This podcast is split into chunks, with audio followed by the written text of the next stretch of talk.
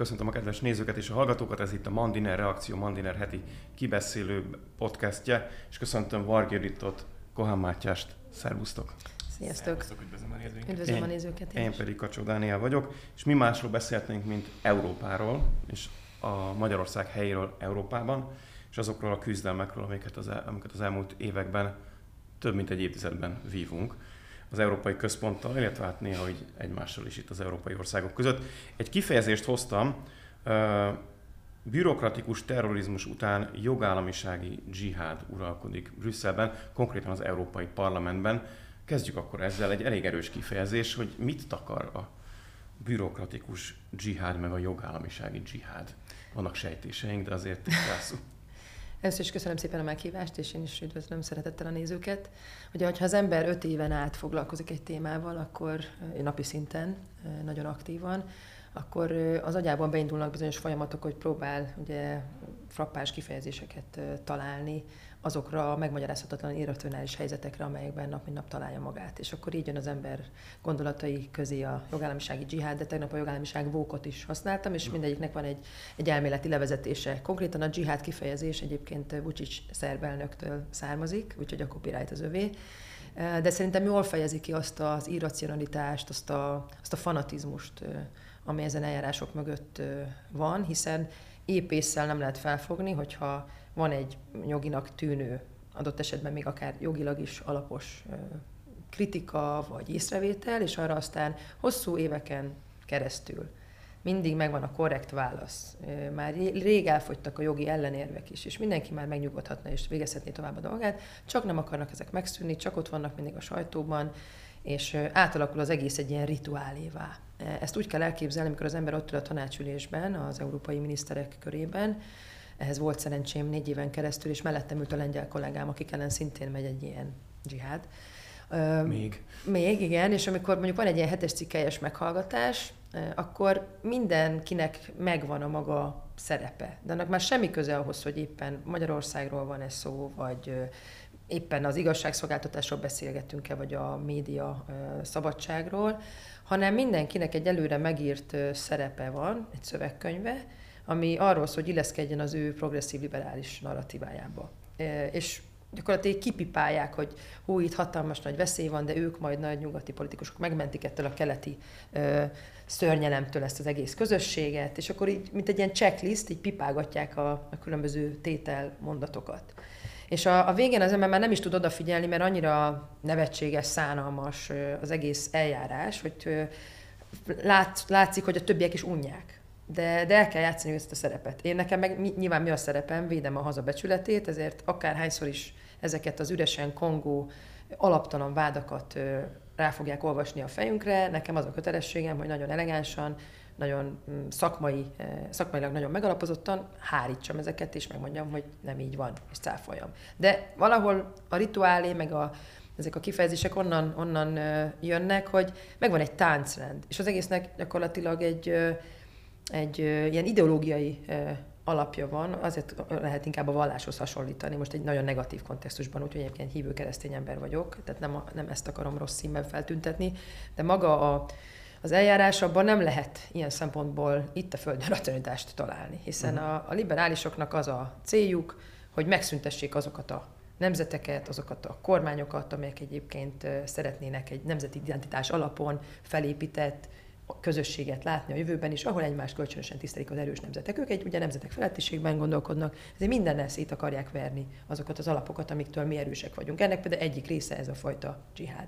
Tehát lehet, hogy nem voltam teljesen érthető, mert ezt egyébként nehéz is elmagyarázni olyan embernek, aki, aki nincs minden nap benne ebben a, ebben a megmagyarázhatatlan, inkorrekt és aljas eljárásban, de az embernek mindig a humor, meg a néha a cinizmus is segít abban, hogy, hogy lelkileg túlélje. Mert most a Bóka miniszter úr folytatja ezeket az eljárásokat, egy kis színes, ugye siker diplomáciailag az, hogy például a spanyol elnökség alatt csak egy state of play, egy helyzetértékelés lesz a hetes cikkéről.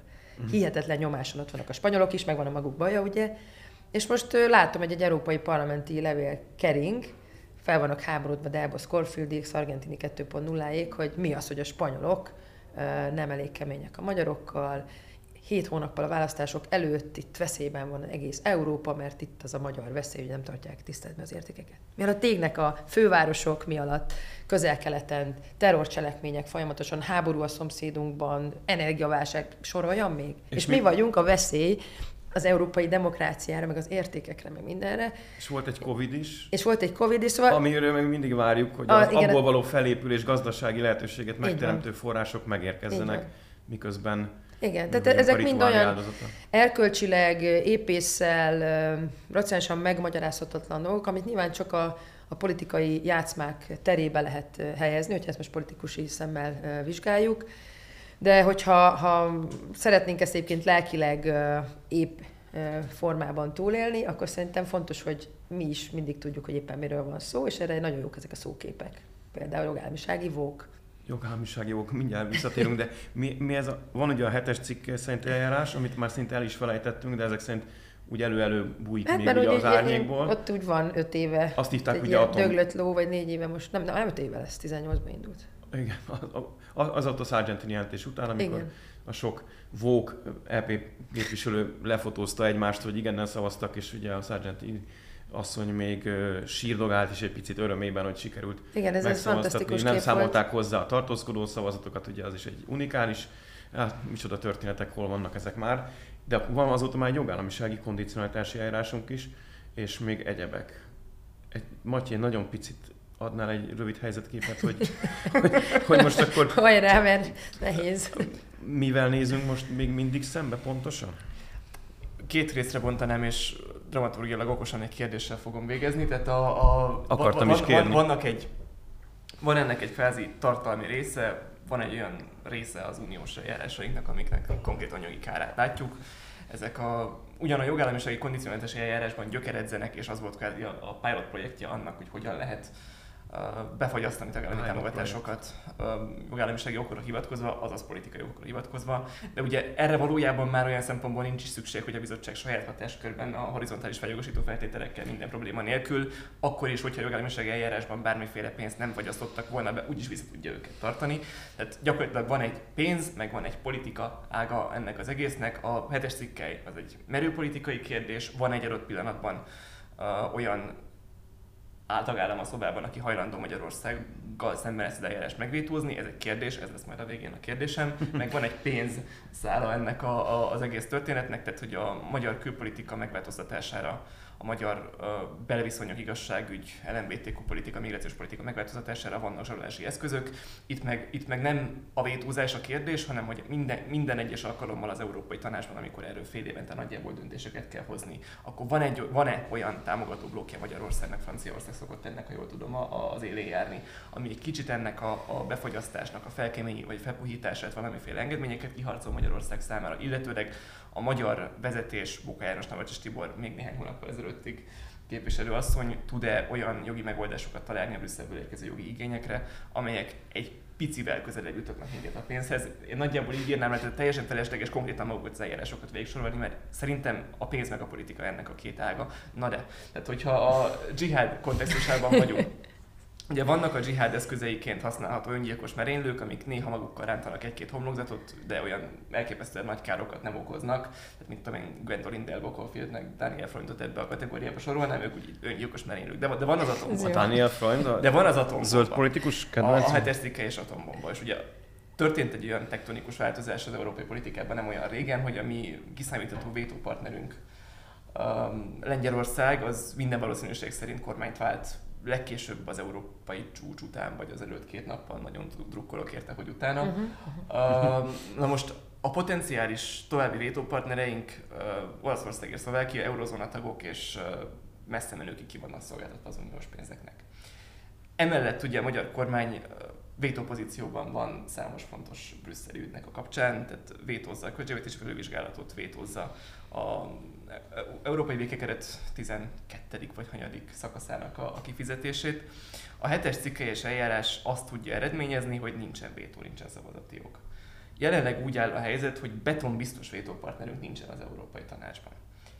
Nem jön ebből ki egy olyan megoldás valamikor a jövő évnek az elején, hogy a hetes cikkes eljárás végig megy, Magyarországnak nincsen többé vétó, és innentől kezdve semmilyen politikai eszköz nincsen a magyar kormány kezében arra, hogy a politikai térben hat hatalomként lépjen fel az Európai Bizottsággal szemben, és ezzel kikényszerítse a minimális korrektséget a pénzek kapcsán.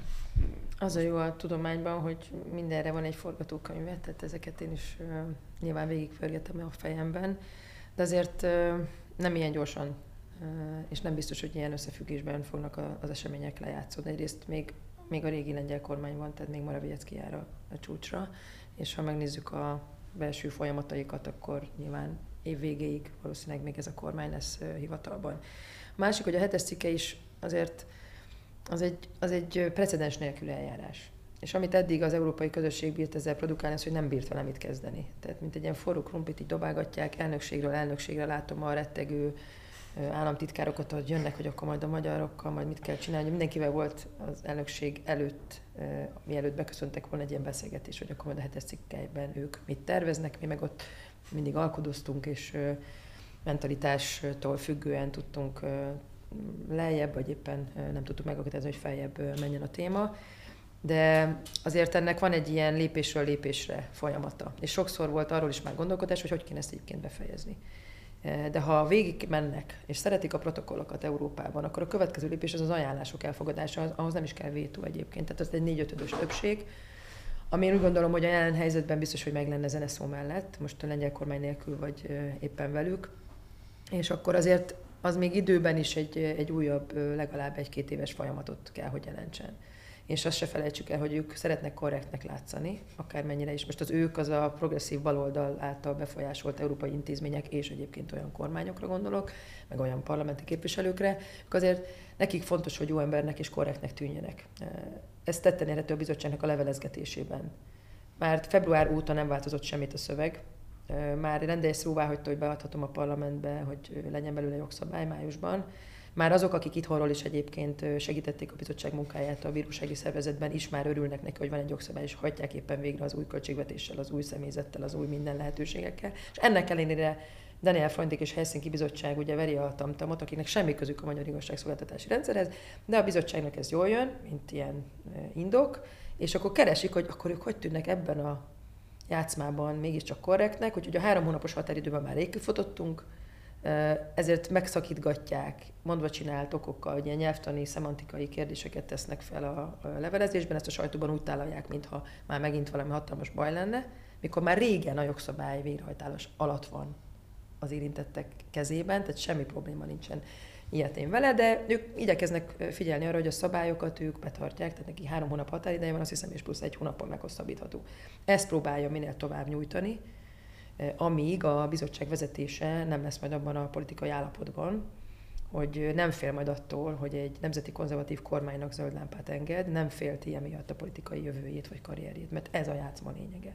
És egyébként ne legyenek kétségeink, nem csak a magyar ügyben vannak ilyen holdpontra jutott kérdések.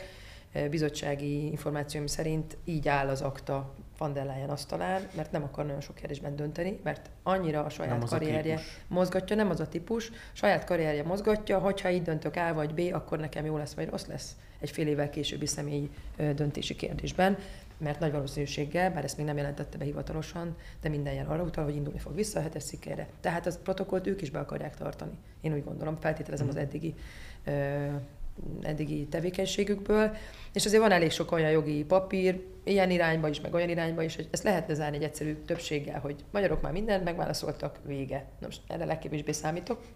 De lehet úgy is, hogy a lengyelek ellen is, mert azért arra is kell figyelni a lengyeleknek, hogy ők sem, hiába most a tuszkék jönnek esetleg, azért a szabályokra nekik is kell figyelni, mert a jogállam nekik ugye a fontos érték. Akkor nem lehet, hogy, hogy, hogy még azt mondtuk tegnapig, hogy Lengyelországban minden nagy probléma még ott van, és másnap már, már megoldódott. Mert Tehát neki is kell egy, egy protokoll, amiben kifut ebből. És akkor feltételezem, hogy ott elfogadnak majd a lengyelek ellen is négy ötödös ajánlásokat, szerintem ellenünk is valószínűleg ezt fogják csinálni. Ez az egyik kérdés. Tehát ez még időben, amiről beszéltél, Noha a tervasztalon egy lehetséges forgatókönyv, én nem tartom valószínűnek. De amit valószínűleg tartok még, hogy, hogy azért azt a helyzetet, vagy, vagy azt a helyzetet kell elképzelni lélektanilag, hogy amikor kimondod egy országról majd, hogy nem vagy már a klub tagja, akkor állam és kormányfőknek kell egymás szemébe nézniük. Azért olyat még nem látott Európa. Tehát Hogy egymás szemébe néznek, és Egymás kimondják az igen, E, és, és, és, és azt mondani, hogy akkor én most megválok tőled. Azért ezek, ezek nem olyan, nem a bizottság folyosóin eldőlő kérdések, ezek sokkal magasabb szintű politikai kérdések annál, hogy, hogy ilyen egyszerűen erről lehessen beszélni. Tehát el kell odáig jutni. Ö, Én úgy gondolom, hogy addig meg még nagyon sok minden fog történni a világban, Európában főleg, meg a világban úgy, hogy aztán az európai választásokra is hatással lehet. Úgyhogy ö, we will cross the bridge. Nekem egy kicsit a ilyen big picture-szerűen az az érzésem ezzel kapcsolatban, sok minden eszembe jutott, de ez az utóbbi gondolata kapcsolatban, ha és amennyiben kizárnának minket a klubból, ahogy azt Daniel Freund például szeretné és követeli, Meg és Verhofstadt, meg meg a Aki és már nyugdíjas lesz fél év múlva. néhány balti miniszternek, igen. Tehát, hogy szép csapat állt így össze, van néhányan már munkanélküliek is azóta, de hogy, hogy halljuk ezt a lemezt, de abba valószínűleg ők sem gondolnak bele, és az majd akkor, akkor az már a bölcsebb, meg taktikusabb bürokratáknak a feladata, hogy egy ilyen lépés micsoda precedenset teremtene. Miközben az európai egységet óvja mindenki, a Brexit óta pláne, és ott vannak a félelmek a, hor- a horizonton, hogy szétesik a csapat, mert olyan, olyan i, vertikálisan és horizontálisan ellentétek metszik, anyagi, történelmi, társadalmi, minden szempontból egymás között, az országok között olyan törésvonalak vannak, amelyek valóban ott magukba hordozzák azt a feszültséget, hogy szétrobban ez a közösség, hogyha olyan nyomásra kerül. És akkor ebben a klímában Igen. néhány mu- ma, majdnem munkanélküli Daniel Freundnak azért a visszajutás az Európai Parlamentben azért rezeg a léc, igen. Csoda, hogy egyáltalán ott van, tehát hogy a demokrácia nagyobb igen. dicsőségére, mögötte egy hatalmas társadalmi támogatottság, ja nem. És akkor, és akkor ő diktálja a tempót olyanoknak, akiknek aztán a nap végén az Európai Egységet azért csak valamit mondani kell, vagy arról. Tehát, hogy én azt gondolom, hogy ilyen értelemben ez az egész egy logikai bukfánc. Magyarország addig van az Európai Unióban, amíg csak akar. Én is így És gondolom, pontosan- és sokáig és akar, akarunk sőt is. utolsóként fogjuk tartani a Ha meg itt vagy vagyunk, akkor mondani, meg. Jöhetnek a szembemondások. Na de De térjünk, ilyen podcast műsorokban erről lehet így beszélgetni. pláne nem, hogyha nem, egyikünk sem miniszter, már bocsánat. Igen. És akkor, akkor és könnyebb, akkor nemzeti könnyebben, képviselőként így van, és könnyebb, könnyebb mondani bármit. Igen. És nekem az jutott még eszembe, itt a tárgyalásokról beszéltél a, a kondicionalitási eljárással kapcsolatban. Kivel volt a legnehezebb? Legnehezebb? Igen, és elárulhatsz esetleg olyan kulisszatitkot, mert ugye, amit, amit talán korábban nem. Mondjuk uniós biztosokról feltételezem, hogy nem azt mondják a színfalak előtt, mint mögött. Azt is feltételezem, hogy nyilván ezt most itt nem lehet elmondani, de hogy mennyire hamis a tónus a színfalak előtt és mögött. Itt a tárgyalási folyamatra gondolok effektív az elmúlt egy-másfél évben. Egyébként a mesterségnek ugye itt az alap elve, hogy nem szabad semmit, semmit sem személyre venni, vagy uh-huh. személyesen nem szabad semmi megsértődni, de azért nehéz, mert mégiscsak az ember, mikor ott van, és nála az erő, mármint nagy Európai Bizottság, nagy progresszív liberális magyar gyűlölő homofób többség, és nála van az, ami nekem kellene. Uh-huh. És van egy nagyon hosszú listája, amit egyébként a magyar baloldal szellemi háttere fogalmaz meg számára, hiszen egy belga, vagy egy cseh, vagy akármilyen biztosnak még a kabinetjének sincs halványlag gőze arról, hogy egyébként mik a részletek. Hadd szújjak közbe egy, egy spotot. Gyurcsány Ferencet idézem, nagy munka van benne. Hát, és akkor de én visszaadom a ezt szót. láttam, ezt- Visszaadom a szót. Ugye már ezt el szoktam mondani sokszor a bizottsági ülésen is, hogy személyes élményeim vannak arról, hogy hogyan jelentek meg az újabb és újabb ötletek.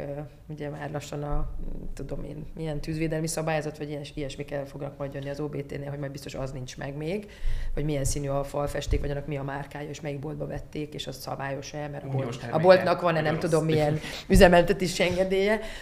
És ezek az ötletek nyilván a hazaiaktól jönnek, de visszakanyarodva, ugye mindenkit megismertünk a, a hosszú hónapok során azért karakterében is. És nekem még mindig a Reinders volt talán a leg ö, kiszámíthatóbb, vagy, vagy hogy mondjam, ott el tudtam fogadni, hogy miért viselkedik úgy. Egyszer beszélgettem vele egy informális tanácsülésen, mert jó érzékkel a svédek egymás mellé ültettek minket egy ilyen négy órás vacsorán. Ó. És ezek ilyen nagyon szép koncertek is vannak, ilyenkor finom ételek, jó borok, és beszélgettem a biztos úrral úgy személyes alapon is. És akkor kérdeztem, hogy, hogy ez, ez mi- mire számíthatunk, és akkor mondja, hogy hát ő belga, ugye, és a belgáknál a kompromisszum a szent, mert ő úgy van kitalálva, így született, hogy van egy hármas, meg egy ötös az asztalon, a négyes lesz a megoldás. Uh-huh. És ez nekem annyira jó tanács volt, mert eh, én akkor mindig azt kérdeztem tőle, hogy akkor Didier, mi a négyes most eh, ebben a kérdésben, és tudtunk haladni. És azt is láttam, hogy ő vele lehet hatékonyan, vagy lehetett ilyen három és öt között a négyes eh, van. Persze egy kicsit javára, mert nyilván nála volt az a, az, ami nekem kellett, és nála volt az a, az, az erő, hogy itt az Európai Parlament is mindig ugye megtámogatja, mert szép kis színjáték van, hogy a bizottság nem tud dönteni, mert Van nem dönt még, és akkor mindig kicsit úgy stimulálják a parlamentet, hogy adjatok már ki valami magyar gyűlölő határozatot, amire én tudok hivatkozni a nagy nyilvánosság előtt, hogy hát, de hát a parlamenti képviselőknek ez nem tetszik, és én bizottságnak számolok be. Tehát lejátszák hozzá a körítést, de, de úgy éreztem, hogy ott tudtunk nagyon hatékonyan, és nem véletlenül vettük előre tavaly január 1-től, ahogy visszajöttünk a karácsonyi szünetből, csak az igazságügyi csomag. Mindenkivel végigegyeztettünk, akit kértek, az ötvös intézettől elkezdve a Helsinki át, Magyar Bírói Egyesületek, tehát megcsináltuk a csomagot februárra. És onnantól kezdve februártól egészen májusig arról szóltak a beszélgetéseim a Reinders, hogy kérem a zöld lámpát, hagyj nyújtson be. És ö, ott már neki volt kellemetlen, mivel ezt nagy nyilvánosság előtt kommunikáltam Brüsszelben, még is itt, itthon is, hogy ő is már ki kellett mondja azt a mondatot, hogy technikailag már mindenen túl vagyunk, nincs már több igény, de ő is éreztette velem, hogy ha én az ő zöld lámpája nélkül fogom benyújtani a parlamenthez, akkor a szabotásnak fogja venni, és akkor az egész dől. Én meg ezt nyilván nem mertem megkockáztatni. De még mindig a Reinders volt a legrosszabb, nekem a Hán a legnagyobb emberi csalódás, megmondom őszintén, és a Jurováról is még lenne egy-két mondatom, mert a hán az kicsit úgy, úgy, úgy viselkedik, mint hogyha barátod lenne, vagy nem is a barátod, mert nem kell politikában barátok, főleg, hogyha ellentétes érdek oldalon állunk, de, de utána az annyira arcba vágó, ahogy aztán nyilatkozik a külvilág, hogy nem csináltunk semmit. Mert rendelsz úgy azért figyelte, hogy vannak még koncernök, haladunk, technika, nem tudom, most a tavaszi nyilatkozataikról beszélek. Uh-huh a Hán az úgy, hogy egyébként ő is látja, van, hogy gőze nincs arról, hogy mik a részletkérdések, mert az adminisztráció, amikor nincs politikai menedzsment, az adminisztráció elkezd így örjöngeni, vagy így élvezkedni, hogy akkor még mit kérdezünk a magyaroktól, tűzvédelmi szabályzat, gyerünk ötleteljünk, mert a vezetőink nem döntötték el, úgyhogy akkor mindenki kielheti a saját hungarofóbiáját rajtunk és ötleteket megadnak nekik ugye a gyurcsányféle háttérvilág, hogy mibe kellene még belekötni. Hát ezek, és látod, hogy a biztos meg egyébként nincs képben, mert nem is nagyon, addig, amíg a Fandájnál nem mondja meg, hogy mit kell velünk csinálni, addig ő se fog vele részletesen. És akkor egyszer egy-két ilyen tárgyalásra nem mondtam, hogy te tudod, hogy a vagyonnyilatkozatban olyat kértek tőlünk, ami semmilyen európai országban nincsen és még a te biztosi vagyonnyilatkozatot sem ütné meg ezt a szintet, akkor látszott, hogy ő sem volt abban a, a, a részletekben képben, és ö, szerinte is túlzás volt, de ennek ellenére, amikor mi megcsináljuk azt, ami egyébként a, a, a normális kompromisszum, akkor bemegy az Európai Parlamentbe, és hát jó politikusként előadja, hogy hát itt, itt még minden nagyon rossz, és hát kedves európai baloldal, mi, mi addig biztos, hogy a magyaroknak semmit nem adunk, amíg ti nem lesztek elégedettek. És ez szerintem, ez szerintem már túl sok, ennél lehetne ezt korrektebben is csinálni. A Jurovával meg annyi, hogy a Jurova az egy, az egy, az egy más világ. Ott, ott nem tudom, hogy mi történt a hölgyel, de most szerencsére most már ki is fog menni az európai politikából, legalábbis az élvonalból, vele volt sok olyan beszélgetésem, amikor, amikor azt éreztem, hogy azt teszteli, hogy vajon az én meggyőződésem az, az mennyire ö, megalapozott, vagy mennyire hitbéli, mennyire a természetemből és a, a saját ö, elhatározásomból jön, és hát nyilván, amikor ezt én egyértelművé tettem számra, hogy én az az ember vagyok, aki valahonnan jön, a the, the people of somewhere, ő meg ugye a people of everywhere, tehát ő, aki meg a mindenhova tartozó, ő meg a valahova tartozó vagyok, és amíg élek, én így fogok dolgozni ezért a nemzetért, hogy velem aztán bármit csinálhat, lejárathat, meghúzolhat, nem fogok megváltozni. Vele inkább ilyen ideológiai beszélgetéseim voltak, mert én, én úgy gondolom, hogy a Jurova meg egy teljesen más világrendet akar kiszolgálni, és lehet, hogy ő még, még közelebbi kapcsolatban is van azokkal a működtető NGO-kkal, akik ugye gyakorlatilag őt, őt minden nap beszámoltatják. Nekem ez az érzésem volt. És ezt azért mhm. is mondom, mert amikor az igazságügyi csomagot leütöttük, tehát meg volt a szöveg, nem ő volt a főtárgyaló benne egyébként, hanem a Reinders. Tehát azért sem kell vele annyira foglalkozni. De az is egy életélmény volt, amikor ülünk a bizottsági teremben, és, és azt mondja, hogy neki ez akkor lesz jó ez a csomag, ami már tényleg ilyen pöpec volt februárban, hogy, bocsánat a kifejezésért, de ezt el kell mondjam, és ha akkor meg most meg kell dicsérnem. pöpec. És azért mondom, mert, mert azok is, akik itthonról kérték és esetleg nem nagyon szeretik azt, amit a kormány minden nap csinál, azok is azt mondták, hogy ez most már így rendben lesz. Igen, még nyilatkoztak is volna. Igen, tehát nem tudtak mit csinálni, mindenkit meghallgattunk, beépítettük, és nyilván a végső szót nekünk kellett kimondani, meg mindenkinek nem lehet minden igényét mindig kielégíteni, de volt egy nagyon jó kompromisszum. És ezek után elmegyek a Jurovához, hogy én a magyar emberekkel, a, akik a mi demokráciánk, a mi jogállamunk, a mi legitimációnk, megbeszélem, hogy ez így oké, okay, és akkor a Jurova azt mondja, hogy hát ez még mindig nem, és már annyira idegesítő volt, ahogy így uh, kerülgette ott a forrókását, hogy látta rajtam a, a kabinett tagja is, hogy, hogy azért kezdem elveszíteni a türelmemet, és hogy hát a, a biztos asszony azt, azt, azt szeretné elmondani, hogy azt mondom, hogy most már nevezzék már nevén, hogy mi a bajuk. Hm. És hogyha szeretné, hogyha rendeznék egy nagy konferenciát Budapesten a nagy nemzetközi NGO-kkal, nagy nemzetközi finanszírozású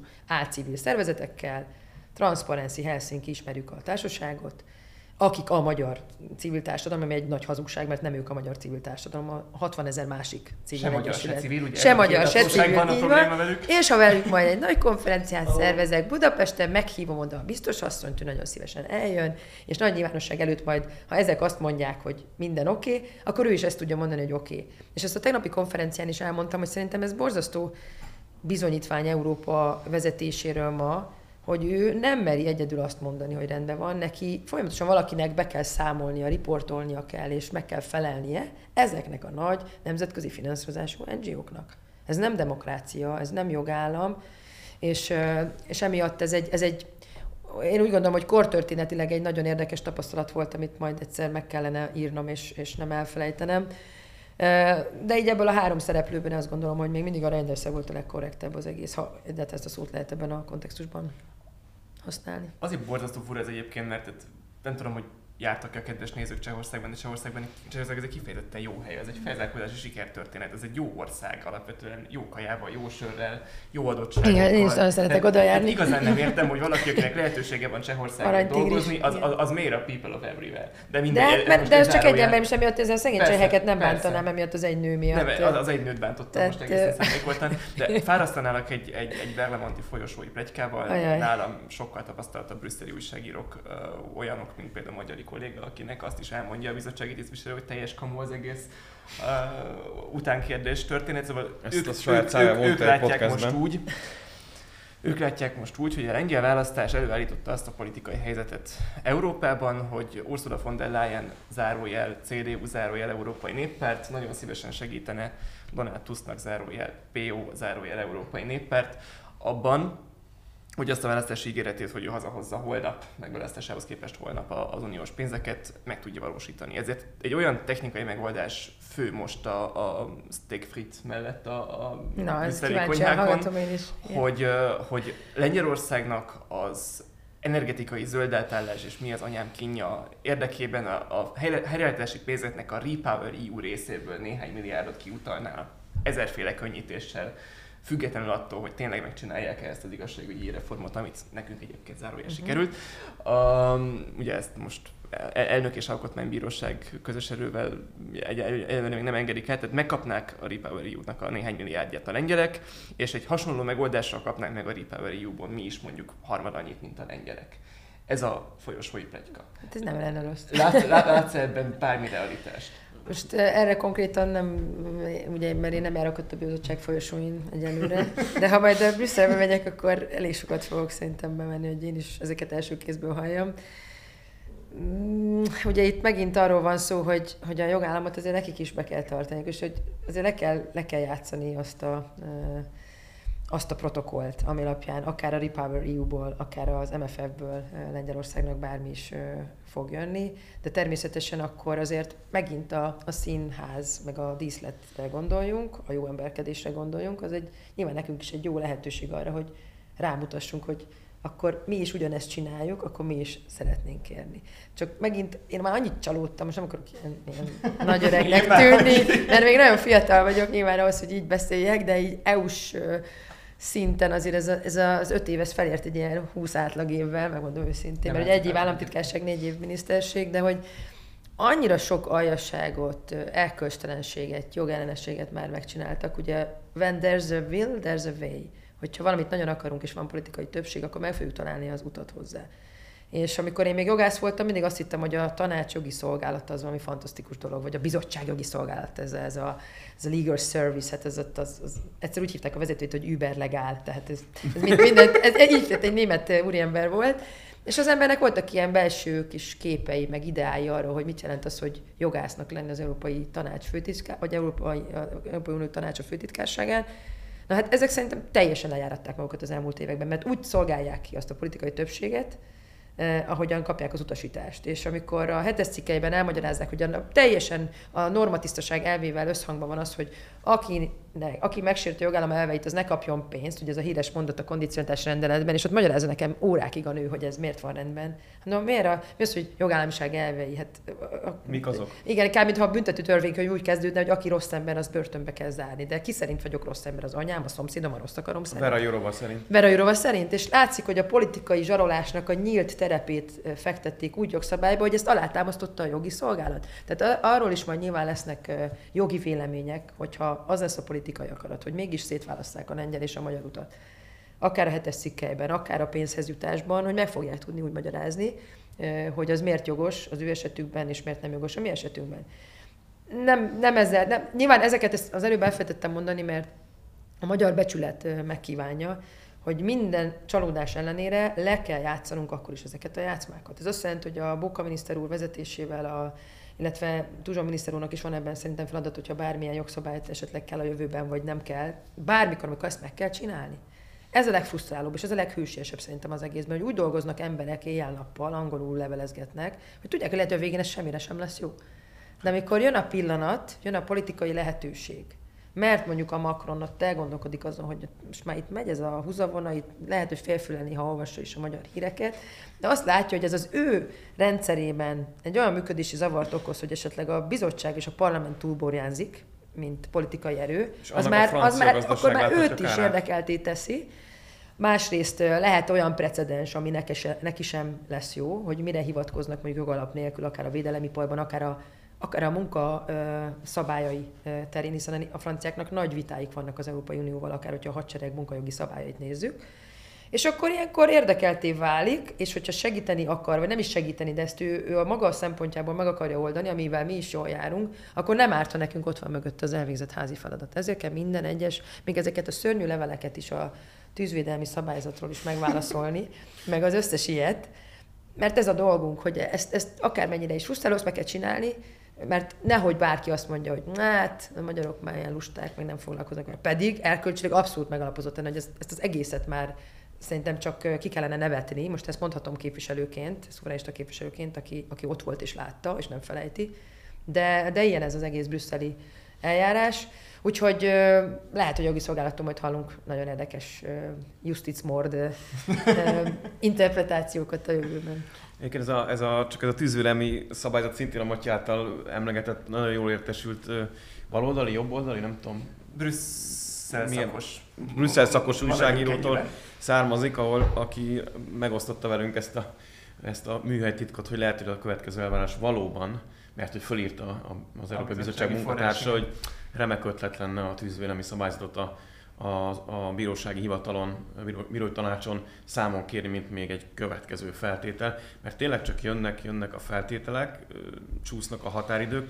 Most hadd legyek nagyon-nagyon leegyszerűsítő, mindazon a nehézségen túlmenően, amiről beszéltünk az előbb. Van olyan forgatókönyv, hogy ezt a pénzt mi megkapjuk?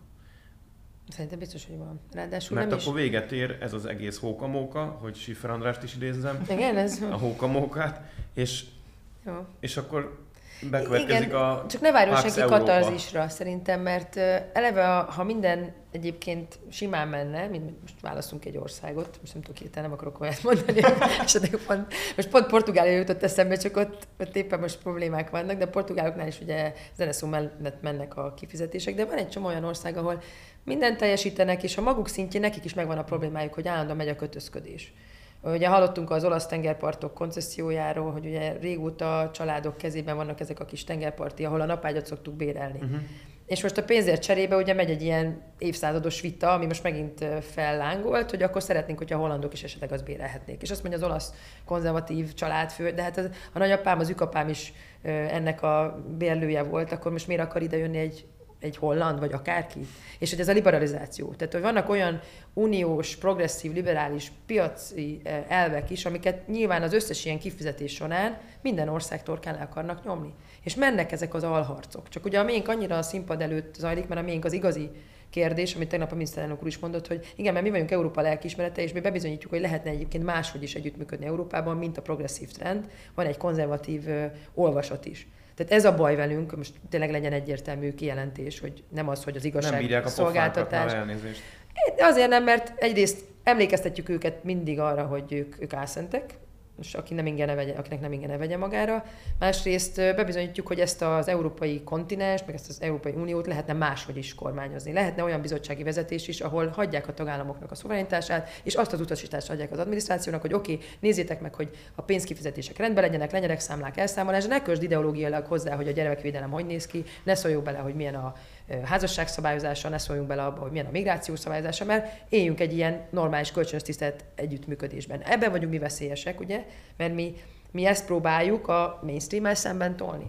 Tehát, hogy, hogy ne várjunk szerintem egy katartikus pillanatra, még hogyha úgy is tűnik, mert a természete ennek az egész eljárásnak nem olyan hiszen itt több milliárd euróról van szó országonként, ami különböző operatív programok és borzasztó bürokratikus elszámolási, oda-vissza térítgetési folyamatokról szólnak. Most nemrég volt egy főosztályvezető a pénzügyminisztériumból az Európai Ügyek Bizottságában, amikor a költségvetési mentesítést vettük napirendre, ez ugye egy kötelező elem, és akkor szépen elmondta, hogy az elmúlt években mennyit fizettünk be, ugye a, a GNI alapú hozzájárulás, az áfa alapú visszatérítések, a, vagy befizetések, illetve a, most a csomagolási hulladék alapú is, az már egy új ugye, uniós hozzájárulás tagállam részéről, és mi az, amiket egyébként visszautaltak akár a kohézió, akár a előző MFF-ek keretében. Tehát folyamatosan mozog ez az egész, hogy uh-huh. jön, megy, és, és utólagos elszámolásról beszélünk. És nem egyszerre kapod meg azt a sok pénzt, ami a hírekben van, hanem programok megvalósítása, elismerése, készenjelentése után. Ez egy hosszú folyamat. Tehát még a, a, ha azt mondja valaki, hogy akkor megegyeztünk az sem azt jelenti, hogy akkor utána majd, igen, a Varga Mihály és akkor cseng a, ott a, a nem tudom melyik főszámlásból. Pedig nagyon jó lenne, egyébként nagyon jó lenne. Én ezt támogatnám egyébként, hogy egy ilyen, ilyen igen jöjjön onnan. de nem ilyen a dolog természete. Egy minden tagállam kapja meg és a, a, Volt is, igen, de egyébként ezért, ezért fontos azt szerintem, hogy ezt ne így lássuk, ne így kezeljük, hanem, hanem nézzük a folyamatokat, és ezért csurognak. Most is volt hír arról, hogy elég sok operatív program azért mhm. beindult. Úgyhogy előbb-utóbb ez, ez is tarthatatlan lesz a tűzvédelmi szabályzat, és azért nagyon sok, minden, azt is. nagyon sok minden fog még történni előttünk. Én, én azért szeretnék majd ilyen pozitív kicsengéssel zárni, hogy ne legyen ennyire, vagy nem tudom, mennyi időnk van beszélni. Afelé, afelé tolnám én is a beszélgetést. Igen, egy kicsit. De visszakérdésre hadd használjam ki azt, hogy most már nem miniszter vagy, hanem szuverenista képviselő. Uh, én látok körvonalazódni így a az érdekek egyre durvább egymáshoz hasonlulása kapcsán egy, egy, egy, egy ilyen magyar-latin-európa koalíciót kvázi Magyar, latin, és latin-európa. Ami a spanyol, a Spanyolok, portugál... olaszok, portugálok, franciák esetleg. Tehát vannak, látsz most az Európai Tanácsban egy olyan koalíciót, akár többség, akár kisebbség, akármilyen, akármilyen országcsoportot, amik bizonyos kvalitásaik vagy saját érdekeik alapján esetleg érdekeltek lehetnek a jövő folyamán valamikor abban, hogy segítsenek nekünk előrébb rúgtálni ennek az egész eljárásnak az ügyét. A V4 után az M4, azaz a mediterrán. Kabócák egyébként vannak már Balaton Én nem is innen is, hogy... a végéről fognám meg, hogy ennek mi lehet a folyamánya. Én, én látom azt, hogy ez a, a, a józanság, a szuverenitás védelem, a ne szóljanak már bele mindenbe Brüsszelből érzés, azért az úgy, úgy általánosan jelen van Európában. A franciák is nem szeretik, hogy az atomenergia kapcsán állandóan küzdemeket kell folytatniuk. Most ugye, hogy a Vestager kiment a képből, mert most átmenetileg ugye pályázik valami fő pozícióra, az ott egy rés a franciáknak, hogy esetleg, mert ő nem nagyon támogatta ez a biztos. Mm-hmm. Tehát mindenkinek megvan a maga baja, de a lecsapódás az, hogy hogy is van az, hogy vagyok egy szuverén nemzet, szeretnék valamit, mert tudom, hogy nekem mi a jó, és akkor jönnek ezek is megmondják. Ez az olaszokban is, én most voltam Rómában, ott is egészen érdekes dolgokat hallottam, nem is gondolnánk, hogy a környezetvédelmi szabályok, vagy akár a kibocsátás, az autó kibocsátások a szabályozás egy olyan országot, ahol az, az autóipar az, az tradíció, Igen.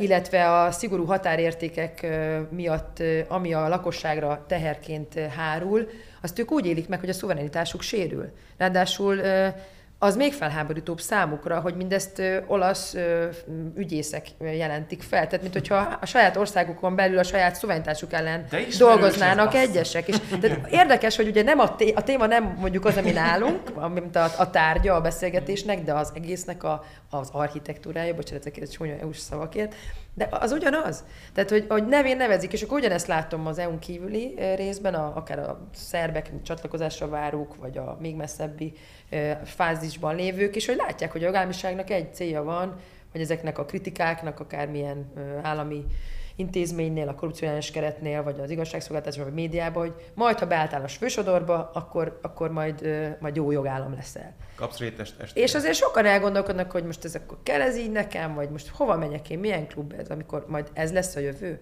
Mert amit velünk most tagként csinálnak, ugyanazt csinálják az előcsatlakozókkal. Tehát uh-huh. mi is egy olyan példa vagyunk nekik, hogy ez nem biztos, hogy meg fog Kivéve változni. Ukrajnával egyelőre, de az De ott is egyértelmű, hogy egy, egy teljesen más erőltetett külpolitikai szemlélet van, mert ugye az Európai Bizottság van alatt egy geopolitikai bizottságá akart, vagy avanzsálta magát önjelölten, és nyilván egy teljesen külső érdeket hajt végre, vagy szolgál.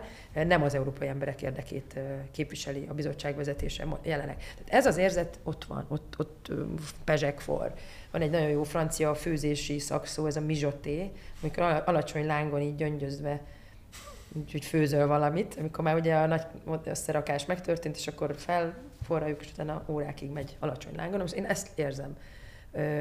A francia társadalomban is, a spanyoloknál is látok ilyet, és teljesen más az az európai kontextusa a választásoknak minden országból. Mert lehet, hogy most sajnáljuk a spanyol nyári eredményt a konzervatív oldalon, hogy nem úgy jött ki, ahogy arra számítottak, de teljesen más lesz, mert nem belpolitika lesz a meghatározó.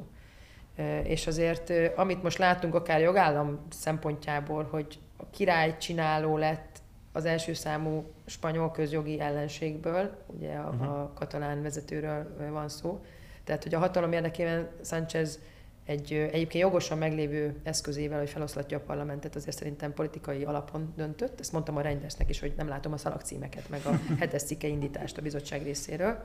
Kellemetlen is érezte magát, mert hogy igen, a politikai motiváció az azért az, az aggodalomra ad okot. Utána, De most kell tovább. Utána most a, a spanyol, ugye a többség megszerzése érdekében ő most gyakorlatilag szerintem bizonyos jogállami elvekkel azért valamennyire szembe ment, ezt tüntetnek is, látják is. Nem akarok beleszólni, csak úgy megjegyzem, hogy ott azért történnek dolgok. Igazságminiszterből alkotmánybíró lehet. Na most, és akkor itt, itt a kettős mérce, és szerintem nekünk azért nagyon fontos, hogy ezt a magyar hősies küzdelmet, ezt a történetet, ezt minél hangosabban, mindent többször elmondjuk, hogy a jogállamisági dzsihád az egy nyílt politikai zsarolás. Ezt most már dallamként fújják a, a konzervatív barátaink. Ez az új sláger. Ez az új sláger. Akkor a másik. Európa határait kik védik? Nyilván Európának nem sajátossága a nagy elitnek, hogy bevallják, ha tévedtek, nem is ezt várjuk, de azért ott van benne a, a lelkekben, ott van benne a választókban, hogy hát a magyarok mondták ezt nyolc éve, mennyit ütötték szegényeket, és most még mégis kitartanak, micsoda hősies küzdelem. Tehát csinálni kell, ott kell lenni, mutatni, hogy van alternatíva, és innentől kezdve az, hogy lesz majd talán egy józanabb európai parlamenti összetétel, lehet hogy, lehet, hogy az egyiknek pont a CO2 kibocsátás miatt, hogy most az olasz példára visszajövök. A franciák lehet, hogy pont az atomenergia miatt, vagy nem akar több Európát, neki ez pont elég. Lesz egy józanabb, akkor lehet egy józanabb vezetés, aki majd a végén ad olyan utasítást az adminisztrációnak, ahol a tűzvédelmi szabályzatokat találják ki, meg ezek, a, akikre utaltál, hogy, hogy ott ötletelnek a folyosón, mert azok meg tisztviselők, nekik még az lesz a feladatuk, hogy amit a politikai vezetés kér, azt hajtsák végre. És azt fogják mondani, hogy hagyjátok már békén őket, mert az a cél, hogy együttműködjünk, és nem az, hogy egymást bántsuk, akkor lehet egy, egy más Európa. Én még vagyok ennyire lelkes, eh, hogy ebben én hiszek, és nyilván ezért fogok dolgozni.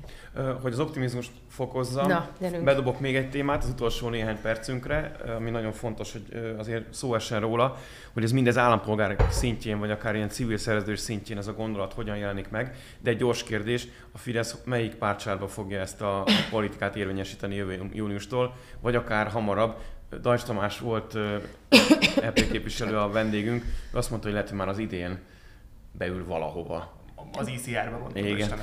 Biztos, hogy megy a gondolkodás, ki. úgyhogy kell értékelni a, a helyzetet minden pillanatban. Nem én vagyok az elnökség tagja ilyen szempontból, úgyhogy nem az én döntésem. Oké, okay. én ezt most így egy De konzervatívok vagyunk, tehát szerintem most ez meg az én saját, hogy mondjam, narratívám a, a külföldön is, mindenkinek, akár kivel találkozom, a Freie Wählerekkel, mondjuk Bajorországban, vagy CSU-s új kormány lett most ugye felálltak november elején, és találkoztam az új frakcióvezetővel, és ott is azt mondtam, hogy gondolkodjunk egy nagy jobb oldalban a választási kommunikáció, meg, meg siker orientáltság érdekében, hogy ne azon beszélgessünk, hogy ki hova tartozik, meg ki kivel van, meg ki kire mond rosszat, hanem ne egymás ellen kampányolnak a jobb oldalon, hanem mondják el, hogy mi forog most kockán, és a németeknél is egy általános elégedetlenség van, uh-huh. nem csak a migráció okozta hatások, meg a terrorizmus összefüggése, belbiztonság, antiszemitizmus, hanem hogy egyszerűen cselekvőképtelen a, a berlini kormány. Az embereknek ez a legnagyobb kritikájuk Berlinnel kapcsolatban, hogy egyszerűen nem látják, hogy merre megy a hajó. Ideológia alapon az elszabadult külügyminiszter is mond mindenfélét, amit is saját meggyőződésből esetleg a nem tudom, Osnabrück alsó zöld irodában még gyerekként megtanult. Majd bocsánat ezekért az erős szavakért, akkor onnan. Tehát, hogy, hogy ez, ez a szörnyű, amikor azért országok sorsáról, kontinensek sorsáról van szó, hogy mondjuk a német politikát nézzük, mert azért meghatározó ez a hatalmas 85 milliós ország. Ideológia alapon beszélgetünk energiáról, amit a Szijjártó szokott mondani, ugye Igen. nagyon helyesen, hogy bocsánat, itt a térképre kell nézni, és akkor azt szerint dönteni, nem azt szerint, hogy most fúj, utálom. Hát 5-6 éve még utáltuk az LNG-t. Én az, ott dolgoztam Brüsszelben, Hát a, a, és némi joggal tegyük hozzá. A, ném, hát mert ugye a sélgáz, ugye a palagáz kitermelés, ugye a környezeti hatásairól rengeteg tanulmány ment az Európai Parlamentben. Azok a zöldek fújták a passzát hogy nem lehet beengedni Európába az LNG-t, az amerikai és kanadait, meg a társzendet, az olajhomokot, akik most ott ülnek kvázi a, a, a berlini kormányban, és most, most minden erővel fúj-fúj vezetékes foszilis Oroszországból, és ilyen tártkarokkal a egyébként környezetterhelését tekintve, most nem vagyok elvetemült zöld, de azért mégiscsak egy kicsit aggályosabb. És LNG. Greta Thunbergnek uh, Igen. ki kell menni és tüntetnie kell a szénerőművek újraépítése, Tehát, újra, hogy, hogy megépítés ellen. Már nem tudom, mi volt a kérdésed, mert kicsit elgondolkoztam. Az, de... az, hogy hol lesz a Fidesz uh, Igen, de azután jövőre. még ugye beszéltünk arról, hogy nyilván mik az esélyek, vagy a, a jövő, és, és szerintem a németeknél is érdemes erre alapozni. Egyrészt uh-huh. az egyértelmű migrációs következményekre, ahol ott is azért betelt a pohár szerintem a társadalomban, meg erre, hogy ha követjük az alapértelmezettet, ami most Lengyelországban beállt, teljesen cselekvőképtelen kormányok jönnek össze, mert azt tartja őket össze, hogy gyűlölik a kormányzó konzervatívokat, de nem fognak tudni megegyezni abban sem, hogy nem tudom én, kitegyük-e a szivárványos zászlót a városházam, vagy a városházam mondjuk a parlamentre, vagy sem, már bocsánat, ez egy nagyon erős kifejezésért, de mert ezek ideológiai kérdések, de aztán nagyon praktikus leképeződése is lehetnek a mindennap életben, egy ország életében. És ideológiai alapon sokszínű, egymást is egyébként belülről feszítő koalíciókkal nem lehet hatékonyan országokat irányítani, és az Európának a stabilitását is veszélyezteti. Ezek, ezek most így jönnek, lecsapódnak, a németek is kezdenek készhez térni. Kérdés az, hogy utána milyen, milyen választ adnak erre, hogy visszatérnek egy nagy koalícióhoz, ami szerintem nem lenne jó, mert megint ez a se hús, se hal, ami Európát ide uh-huh. vezette, hogy nem merjük kimondani, hogy a migráció káros, nem merjük kimondani, hogy milyen veszélyek leselkednek, mert jaj, jaj, itt maradjunk középen. Nem lenne szerintem jó, de én, én annyit tippelnék, hogy egy, egy konzervatív eltolódás lesz uh-huh. ezek miatt. Bízunk benne. Egyetlen vagy, vagy kettő, vagy akár három mondatot még arról, hogy ö, jártál egy rendezvényen, ahol megalakult a szövetség a felelős állampolgárságért, hogyha jól mondom a Igen. nevét. Jordan B. Peterson a, az arca ennek a, a kezdeményezésnek. Ez ugyanaz, ami a politikában lehet egy konzervatív ébredés a társadalmi szinten, lehet ennek egy ilyen hálózatosodásnak egy újabb lépése, amiről annyit beszélünk, hogy nem csak a liberálisok hálózatosodhatnak, csak kimondom. Igen, nehéz a konzervatívok. Hanem a konzervatívok is, hogy ez, ez ebbe az irányba egy újabb lépés, vagy mit tapasztaltál, ezt még kérlek, hogy oszd meg velünk, legyen optimista, mert ah, remélem, hogy ez az... nem tudok mást, mint optimista lenni. Egyébként személyesen egy nagyon jó lélekerősítő hatása uh-huh. volt, és szerintem mindenki, aki részt vett a konferencián, 1500 embert hívtak meg, és a politika, a társadalomtudományok, az egyház, az üzleti élet, a pro bono charity világából.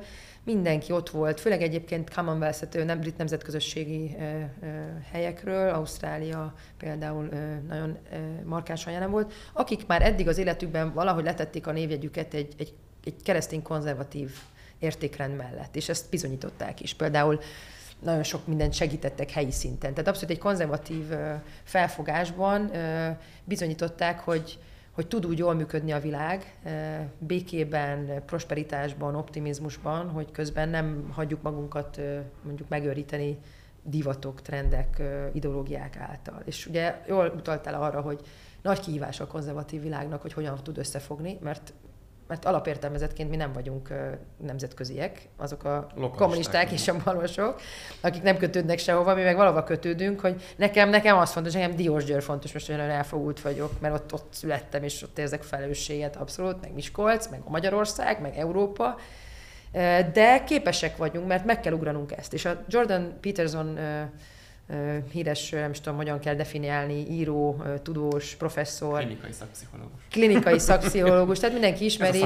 Ő és néhány angol hölgy és úr hívták ezt össze, akik mondjuk a Lordok házából, innen-onnan, és az az, az az alapállítás, és ez nagyon tetszik, hogy van egy keresztény parancs, hogy cselekedni kell, hogyha kaptál tehetséget, vagy, vagy cselekvőképességet, akkor neked azt a közösség érdekében kell kamatoztatnod, és mindenhonnan ömlik ránk az, hogy holnap vége a világnak, klímakatasztrófa, Greta Thunberg, ne szüljünk gyereket, mert ide minek, tehát ami, ami azért a fiatalokra is nagyon, szerintem a médiának köszönhetően is azért hatással van, amíg azt szerintem a mi oldalunkat is képes, ha nem is uh-huh. maga alá hajtani, de, de valamennyire azért a gondolatokban ez megjelenik, hogy nem, tudunk cselekedni, tudunk egy jobb történetet mesélni az emberiség számára, tudunk keresztények maradni, annak ellenére, hogy mondjuk a kereszténység most a legüldözöttebb vallás a világban, és van elég erőforrás a Földön arra, hogy ez jól van elosztva, akkor mindenkinek mindenki, mindenki megtalálja a számítását ezen a világon.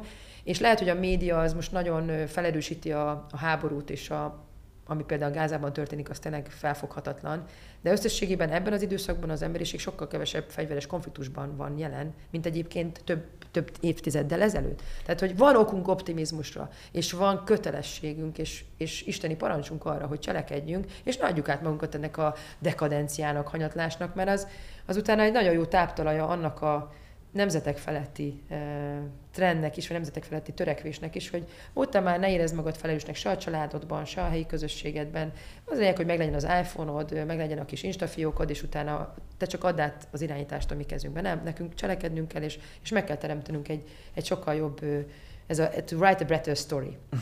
Tehát egy, egy jobb történetet kell írnunk ezeken a, a, az értékeken keresztény, konzervatív, nyugati civilizáció értékrendjén. Hát ez akkor tényleg optimista lett nekünk, viszont Én el, kell, az vagyok. el kell mennünk jobb cikkeket írni, és azért be kell rekeszteni a beszélgetést. Nagyon-nagyon köszönöm. Én is és azt hiszem ezek a gondolatok nagyon passzolnak Roger Scrutonhoz is egyébként, Ah, aki, aki igen. róla elnevezett kávézóból. Köszönök el most a kedves nézőktől és hallgatóktól is, tőletek is, és köszönöm a figyelmet, a beszélgetést, és minden jókat mindenkinek. Jövő héten is lesz reakció, tartsanak velünk akkor is.